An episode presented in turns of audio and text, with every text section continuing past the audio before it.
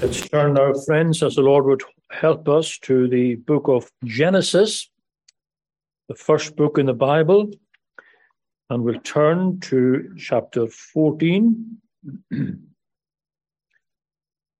Genesis 14, and we shall read three verses.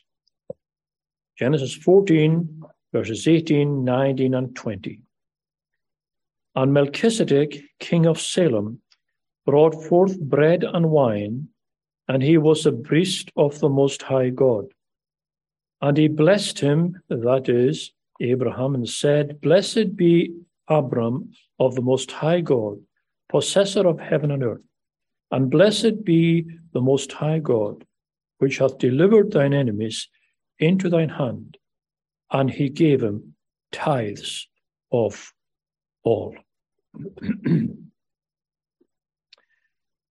it's always been um, rather puzzling to me how little attention was paid by Old Testament writers to two of the most crucial texts in the Old Testament regarding our salvation and our Savior. And these texts are Genesis 3:16 on the prophecy of the seed of the woman going to bruise the head of the serpent. And this text here, especially verse 18, the prophecy on Melchizedek.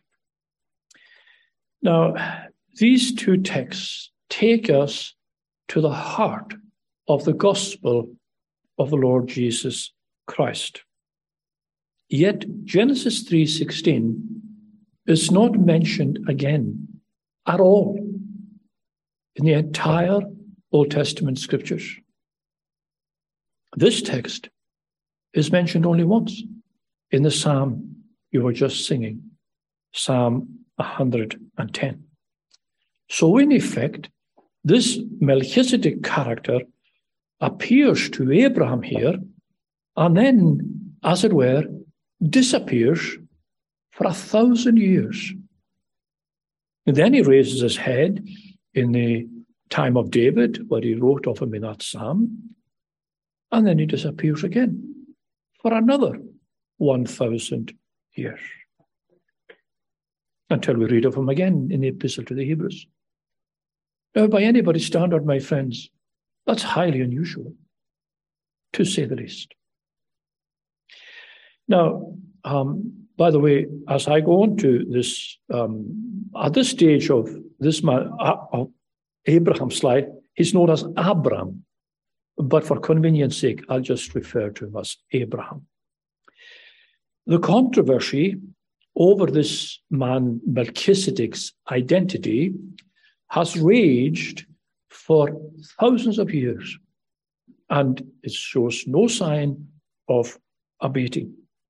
And some reliable commentators suggest to us that this was an Old Testament appearance of Jesus Christ. Now, it is, of course, true that the second person of the Trinity did appear in the Old Testament on a number of occasions. These appearances are known in history as theophanies, a word which means appearance of God. And there's a number of them, such as the one of the angels, at least, that appeared to Abraham at the door of his tent as it is put on the plains of Mamre. The voice that spoke to Moses out of the burning bush, that was a theophany. The man that appeared to Joshua before he began the cleansing of Canaan, I think it's in Joshua chapter 5. I think it's called the commander of the Lord's army. That, we believe, was also a theophany.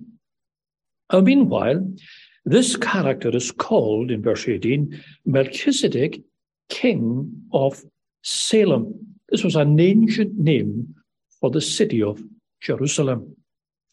Now, more significant still, it is quite interesting that Paul, in the readings we had in Hebrews, he didn't seem to believe that Melchizedek and Jesus were identical.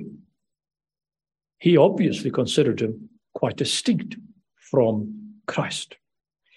So, if he wasn't Christ, we do have to admit that there are certain definite parallels between the two men. And that's where this story becomes challenging for ourselves. How do we rationalize the verses we read in the letter to the Hebrews with what we are told in these three verses in Genesis 14?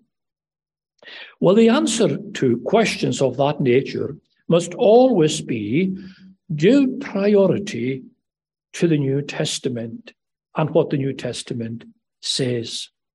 So we have to shine the light of the New Testament onto these verses of Genesis 14. Paul wrote, Hebrews 5:11, of whom, referring to Melchizedek, we have many things to say. Now, if I were to ask you this morning before we began, what could you tell me about Melchizedek? Would you have many things to tell me? But Paul reckons we should have many things. He has many things to say about it. So there is obviously a considerable body of teaching in the story of Melchizedek. So let's look at it in a little detail this morning, as the Lord would help us. Let's look first of all at the context. The location where this meeting took place between Melchizedek and Abraham was Canaan. This, as most of you know, is the um, area, the geographic area which God promised to Abraham when he called him out of his native land.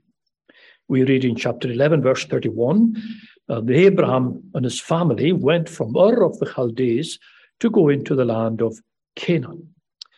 Now, the problem here is that during this time, Canaan was under the dominion of the sons of Ham. Ham, as some of you know, was uh, Noah's wicked son. He had two sons, Shem and Ham. Ham was the nasty one. And the Canaanites were the descendants of this man, Ham. And not only that, but this land we call Canaan was at the time of Abraham, uh, in early on in the piece anyway, it was divided into numerous kingdoms with kings over each one. And these kingdoms were constantly at war with each other. And there was evidently a kind of a civil war among some of them, at least, during this time when Abraham's nephew, Lot, was taken away as a prisoner of war. So Abraham had to go and rescue him. And we find towards the end of this chapter, in, in uh, verse 23, that for some obscure reason or other, the king of Sodom decided to reward uh, Abraham for rescuing his own nephew. I have never heard a, a satisfactory explanation for that. I have no idea why the king of Sodom would want to do that. But Abraham would have none of it. Verse 23 I will not take from a thread to a shoe latchet from you. What? Lest you say that I made Abraham rich. He wanted nothing to do with this pagan, heathen man. And that's how Abraham considered all these kingdoms and the kings heathen, hostile to his God. Yet, in the midst of all that hostility, all that darkness, all that ignorance, something miraculous also existed in Canaan. Centuries before the first part of the Bible was ever written, centuries before God gave his laws to Moses at Mount Sinai, centuries before the worship of God was organized in any kind of way with sacrifices and altars, we have this. Verse 18 Melchizedek, the priest of the Most High God. Where did that come from? Who ordained him as a priest? How did he practice the office of a priest? Where was his altar? What kind of animals was he sacrificing? Because God was very particular about animals, was he not? So we have a who, a how, a where, and a what, which we haven't got any ready answers for. However, we do have evidence that this man Melchizedek's religion was real, vital, and meaningful. And that, my friends, is something religion must be in your life and in mine. Real, vital, meaningful. God deliver us from vacuous religious practices. Listen to the words of another believer of this vintage, a man who lived, or at least the historians and commentators assure us, he lived at the same time as Abraham. And I believe you heard a sermon on this man last Sabbath morning. Indeed, you heard a sermon on very significant words. Job chapter 19. I know my Redeemer liveth. How did he know? How could Job possibly have known that? He could only have known through the preaching of this priest, Melchizedek. In fact, when you read through the book of Job, and I think your preacher last Sabbath morning made this point, when you read through this book of Job, it's quite astonishing the understanding and the grasp that Job had of the character of God. In fact, I've always found it challenging. Here I am with a completed Bible, and here you are with your completed Bible, with years of time behind us of, of men expounding the word of God to us, commentaries on every side. And I don't think I know a fraction of the character of God in comparison to Job. He had a high view of God, didn't he? So Melchizedek must have been his preacher as well as his priest as well as his king. Hence, Abraham recognized this man deserves high honor. Look at what he gave him in verse 20. He gave him tithes of all. I'll come back to that in a moment. This is an incredible testimony. In the midst of all this heathen darkness, this is an incredible testimony. And it reminds us, my friends, God is no man's debtor. He has his own people in every kind of situation and situation and circumstance imaginable.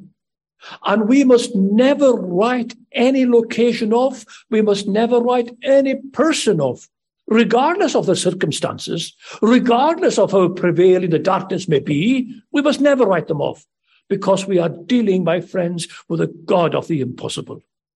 The God who is able to shine his light into the darkest darkness, as he did here in hostile heathen Canaan. So let's be open to that reality when we see the prevailing circumstance of our own day. Let me move on to look at Melchizedek, Melchizedek's gift to Abraham. Verse 18 He brought forth bread and wine. Now, in most religions, priests usually offer gifts to their gods. That's what they, they like to do. That's the essence of their office. But here, Melchizedek marks Abraham's victory in rescuing Lot by offering him the gifts of bread and wine. And I suppose we would have to conclude, from a worldly point of view at least, It was a pretty pathetic reward in comparison to, no doubt, what the king of Sodom was offering Abraham. But this is what he offered him bread and wine. Now, it's hard to know, at least I find this hard. How far should we take this in terms of what it implies? We cannot ignore that bread and wine were hugely significant on the Passover table. We cannot ignore that the bread and wine was hugely significant in the estimation of Jesus Christ when he made it the very essence of the Lord's Supper. We can't ignore that.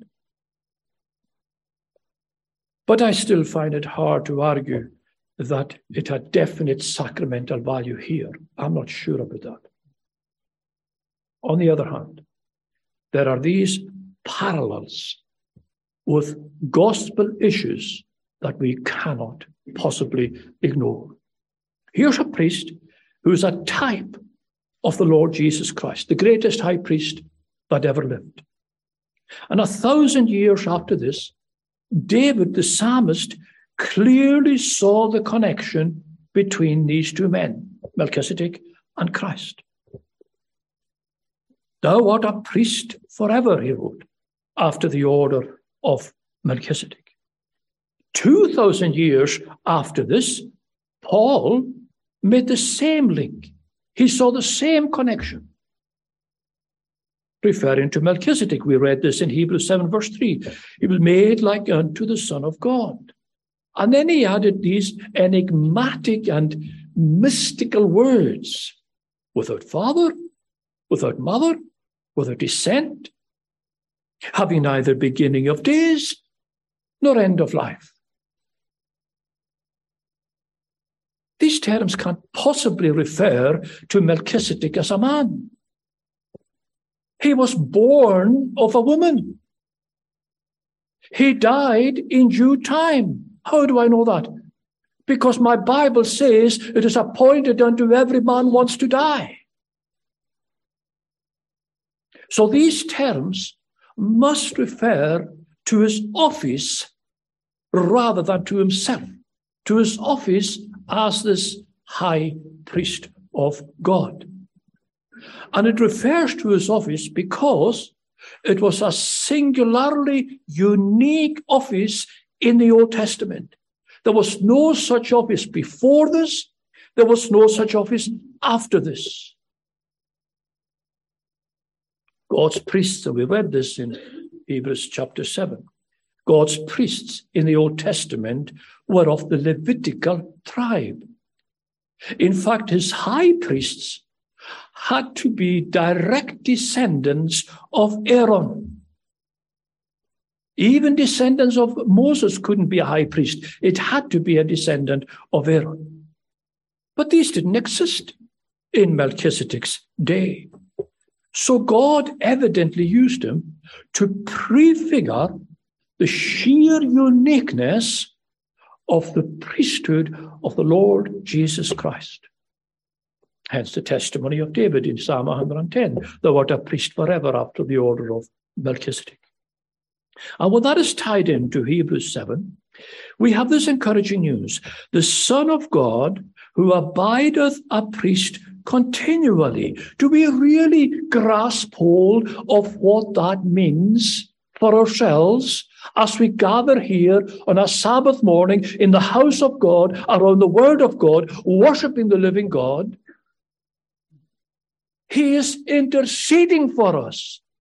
We have a high priest, my friends, right now at the right hand of God, interceding for us taking your petitions, taking your worship, taking your praise, and presenting it all to the holy eye of God in an acceptable manner. And if he wasn't our high priest, if he wasn't interceding for us, our worship would be in vain. So, however, we should understand the bread and wine here, we are confident that Melchizedek and Jesus shared five things. One, they were not of the Levitical tribe. Two, they were not descendants of Aaron. Three, they were both superior to Abraham. Four, they were both priests and kings, something that was disallowed after this in Old Testament times.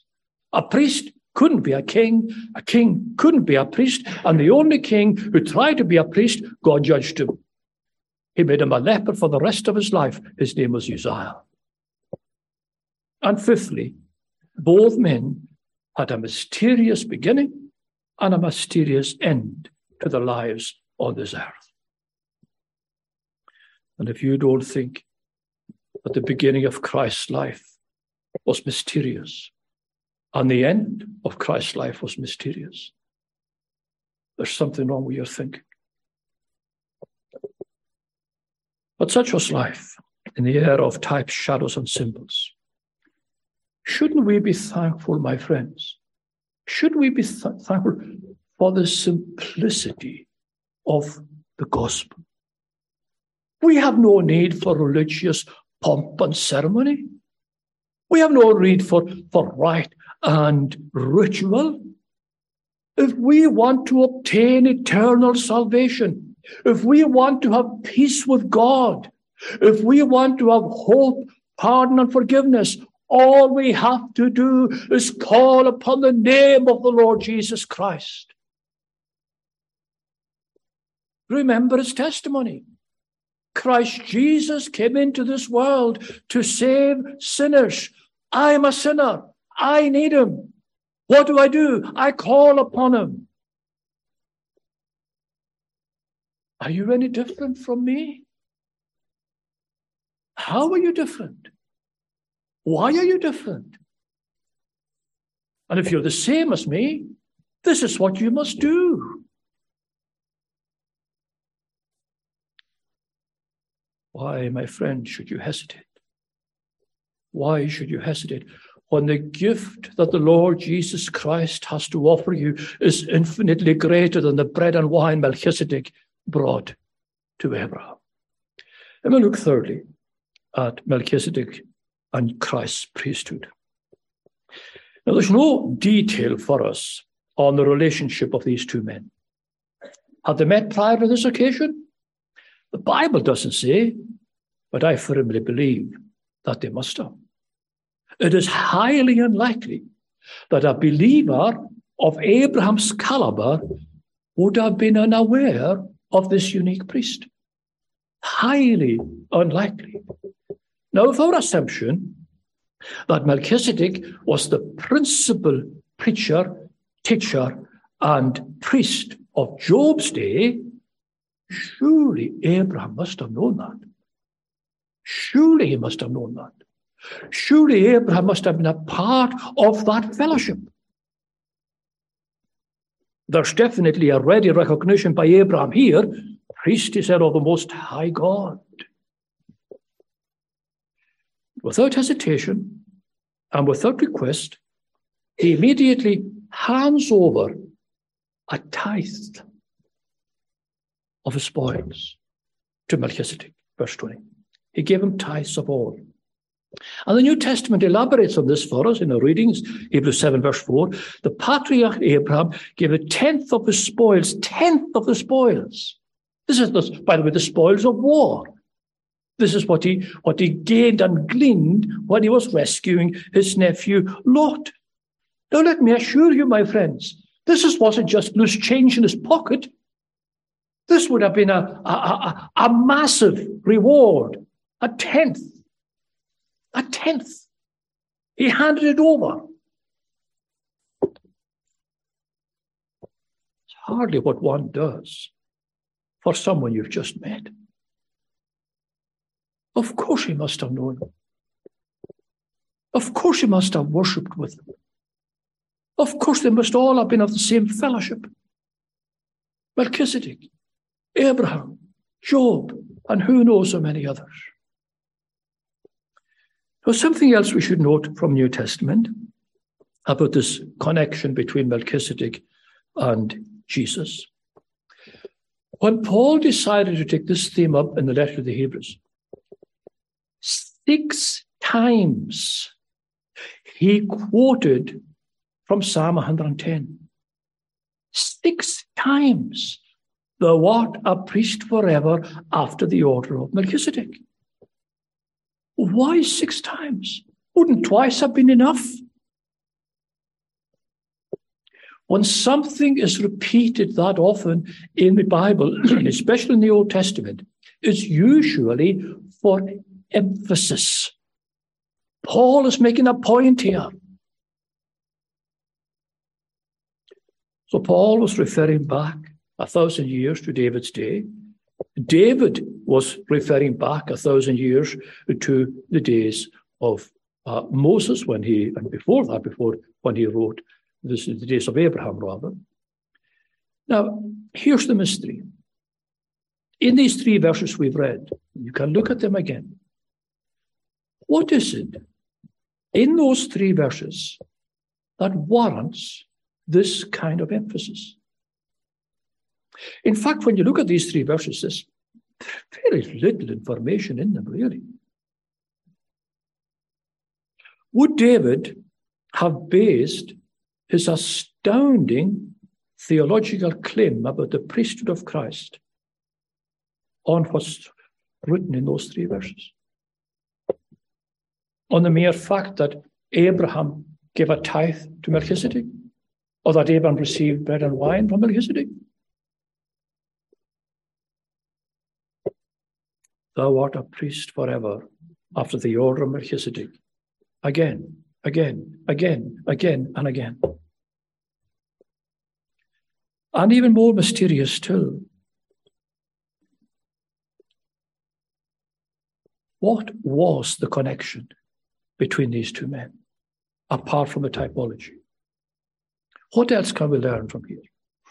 You know, my friends, there are parts of the Bible that require careful thought and prayerful study if we want to really understand what God has to say to us. None more so, of course, than whatever teaching there is on Jesus as the high priest of his people. Moses covered the Melchizedek story in three verses 18, 19, and 20. When Paul reflected on those three verses, he included information in three chapters in Hebrews 5, 6, and 7. Here's the strangest thing of all.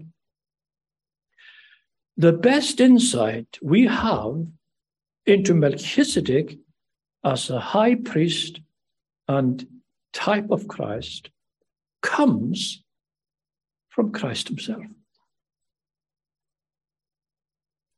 From Christ himself. It occurred when Jesus was being confronted by stubborn Jews who were fighting tooth and nail against his messianic claims. And they challenged him. This is in John chapter 8, verse 53. Art thou greater than our father Abraham? They asked him. His reply is fascinating and insightful. Your father Abraham, he said, rejoiced to see my day and he saw it and was glad. Have you ever wondered what Jesus meant by that?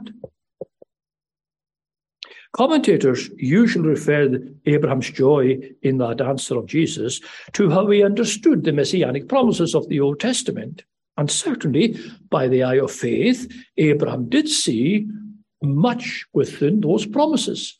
He saw much uh, behind, as it were, the altar and the sacrifice and the ceremony, and all, all of that. All the believers from the Garden of Eden, true believers, saw far more than the physical aspect of their religion in that regard. Having said that, Jesus used very expressive language to describe to us how Abraham felt. Your father Abraham rejoiced to see my day, and he saw it and was glad. those who are more expert in the Hebrew language than myself, they assure us that this is a very strong, emphatic phrase that Abraham rejoiced and was glad. They say that a more accurate translation would be exceeding joyful. Some commentators go as far as saying it really means he jumped for joy. Here's the question What made him jump for joy? Would a mere sacrifice, ritual, or altar cause that kind of joy in Abraham's heart? What fills your own heart? Those of you who are believers here this morning, what fills your own heart with joy as a believer? Is it the mere existence of a Gethsemane or a Calvary or a cross? Surely not. Is it not the person who featured so very much in the story of Gethsemane, in the story of Calvary, in the story of the cross? Is it not the person that fills your heart with joy? So it, is it not also true that there was far more than sacrifice and altar and ritual behind Abraham's joy?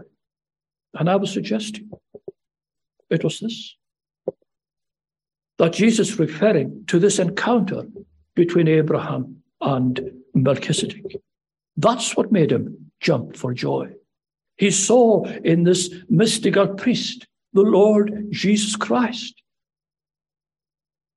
Notice how David describes the office of priest, which God created for Melchizedek. A priest forever after the order of Melchizedek. What was the order of Melchizedek? The phrase suggests other priests subsequent to Melchizedek. Isn't that how that phrase is used when they call the order of so and so, the order of so and so? You're suggesting, you're implying that there are subsequent characters coming from this order. But there's not a single word in Scripture of any other priest that would match Melchizedek until Jesus Christ was born. And that's the significance of the phrase. There were no other priests of that order. It was singularly unique. It was retained by God for only two men, Melchizedek and Jesus Christ. So here Abraham saw three things that filled his heart with joy. First, that Melchizedek was both priest and king.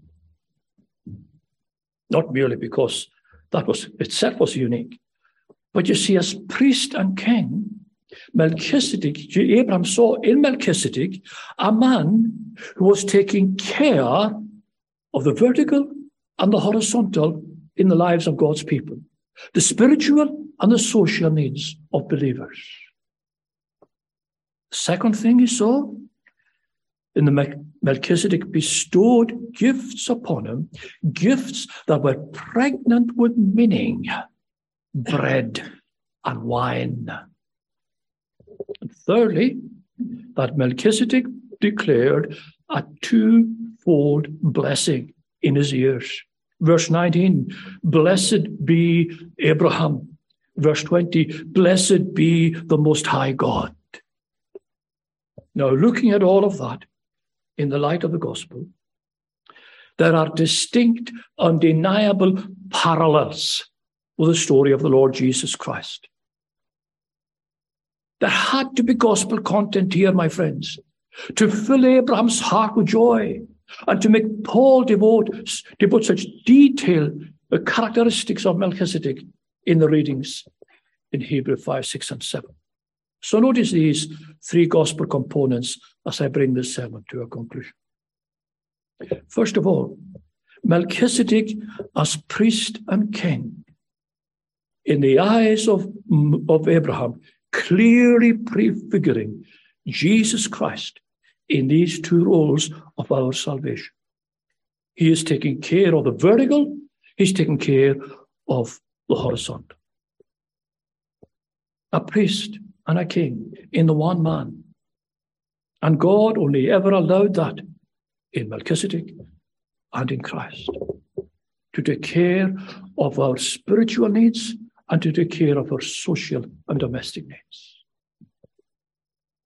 Second gospel component here Melchizedek bestowed gifts on Abraham that matches the gifts of Jesus Christ to believers. The typical bread and wine that he sets before you every communion. We were singing earlier on in Psalm 68 of Jesus Christ bearing gifts for each one of his people. Thou hast received gifts for men. Now, there are many gifts, but with regard to Melchizedek, is it not from the hand of Christ that you, believer, receive that bread and wine at a communion and not from the hand of an elder? And thirdly, Melchizedek's twofold blessing is echoed in the twofold blessing every born again Christian receives from the Lord Jesus Christ. God bestows upon us, my friends, the blessings of forgiveness and eternal life. The moment you're born again, you are the recipient of these two gifts forgiveness and eternal life through our kingly priest. So let me close with three questions for you to answer. Is the Lord Jesus Christ priest over your life, king over your life, savior in your life? Is he? Have you yet received from his hand the bread and wine of Holy Communion? Have you sat at that table with the family of God in sweet gospel fellowship? Or are you sitting away from the table while he dispenses those special gifts to his children? And can you claim, as you sit here this morning, the twofold blessing of salvation and eternal life from the hand of the Lord Jesus Christ? Remember, my friends, your answer to these questions could determine your eternal destiny. Amen. Let us pray. We thank thee, gracious God, for thy blessed word, for the challenges in that word, for the teaching of that word, for the edification of that word, and grant that we would be fed by the finest of the wheat this morning through the blessing of the Holy Spirit. And we thank thee for the intercession ongoing at thy right hand by your glorious high priest, infinitely greater than Melchizedek could ever have been. Continue with us into what remains of the day for his name's sake. Amen.